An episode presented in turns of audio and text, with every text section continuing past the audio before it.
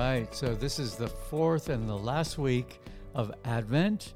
Uh, it's all about the Annunciation, and I'm going to call this little ditty Scary Angels.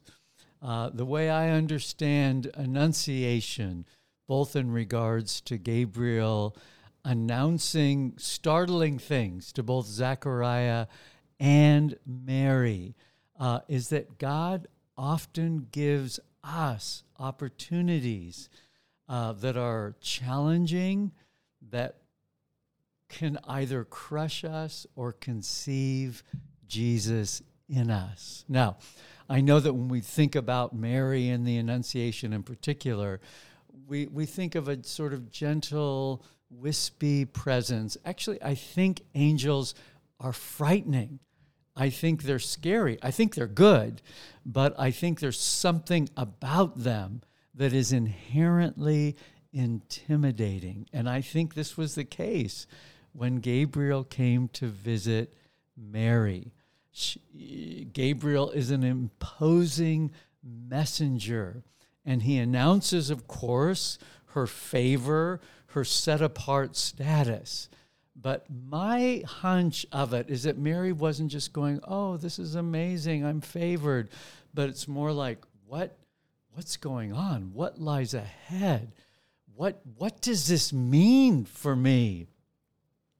In other words, in accord with the author of Hebrews, God disciplines or or or entrusts with a certain challenge or hardship those people that he loves. Now, he's invoking love, and his spirit is love, this Gabriel, but he's actually heralding and, in a sense, preparing her for a life of marvel that will also be one marked with shame, a life of great joy, marked also by great sorrow. So, Mary, the faithful Mary, is realizing, oh my gosh, I'm being overshadowed by this huge angel. Now I'm going to be overshadowed by God. And I can only do this through God. So it is with each of us. How do we respond to the scary angels who remind us of our favor while also inviting us into the impossible to bear and to endure what can seem like the impossible. Life makes demands of us that God employs to change us forever. Our response to these angels makes all the difference. 26 years ago, on December 23rd, I waited in a hospital room, a small room, while my father underwent open heart surgery. I was the only family member who was able to be there. Someone paged me on the hospital intercom. I thought they wouldn't announce my father's passing on an intercom. The call was not from the hospital. It was actually from my wife. This is before cell phones, uh, who was at home and was exclaiming to me in a panic Jim, this guy on staff, has holed himself up in a hotel room and is threatening to kill himself due to accusations that he sexually abused a minor. So I'm sitting there in the hospital room. I kind of plugged in the hotel number to call Jim, talked him out of suicide, and then the doctor came in this little waiting room to lead me into my father. My dad was disoriented. He was flying high on heavy meds and hooked up to a, a tangle of colored wires. My dad's bewildered state corresponded to mine. Jim? Abusing a minor? My thoughts collided as I held my dad's hand and heard him babbling, which is the way when someone is on such medications. My father gratefully recovered, but our recovery had just begun. It does seem, sadly, tragically, like this man Jim had injected our ministry with toxic immorality. We fired him and informed the police. A tough 10 year process of refinement and restitution began. Wise guides disciplined us to ensure that we could continue abuse free. And by the grace of God, we did and we have. Zechariah and his witness in Luke 1, verses 11 through 19, was very helpful to me. Gabriel visited Zechariah before Mary, and Zechariah's controlling response to what was going on comforted me. Again, a foreboding angel, not a wispy little Botticelli creature. The old priest's response was not immaculate.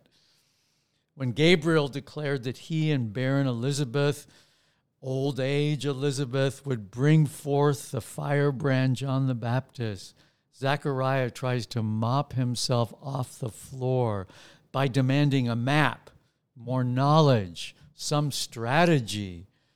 How can I be sure of this? Zechariah asks in verse 18. Thrown off, he grasps for control by insisting on a more logical prophecy. Like us, he demands of the mystery what the mystery cannot give us. God mutes Zechariah and gives him a whole nine months of silence to conceive his consent, verses 19 through 22. I empathize with him. I grasp for control when I'm leveled by scary angels, noisy within, intense, and often indecent language coming out of my mouth. I actually lose my clarity. You could say, I lose my true voice. God helps us in our weakness. He may discipline us, but He never withholds the invitation for our authentic yes. His grace over time can give us a real consent. Then He conceives new life in us. One greater in us overcomes fear, and we find our voice again. Zechariah did. And in verses 67 through 79 of Luke 1, he gives us a father's song for the ages. I dare say it, it rivals or surpasses even the Magnificat in its strength and beauty. Mary the Immaculate graces us. As troubled as Zechariah by the angel, she resists the temptation to grasp after facts. She counters control with consent, fear with faith. Tell me more. She leans into the mystery, content to conceive and grow in the love that surpasses knowledge. I love her response to scary Gabriel May it be to me as you have said. In other words, I don't know what all this means, but I trust that good will come from it. May it be to us as God says to us. I close with an Advent Holy Hour, a quote from an Advent Holy Hour by Father Alfred Delp when he writes, What transformed Mary into royalty is that she recognized God as a God of challenge. She experienced what it means to be torn away from all normal destinies and thereby to be caught up in new possibilities. She stands as a healing and helping source of strength right in the middle of what no one can know beforehand. Amen. Happy fourth Sunday of Advent.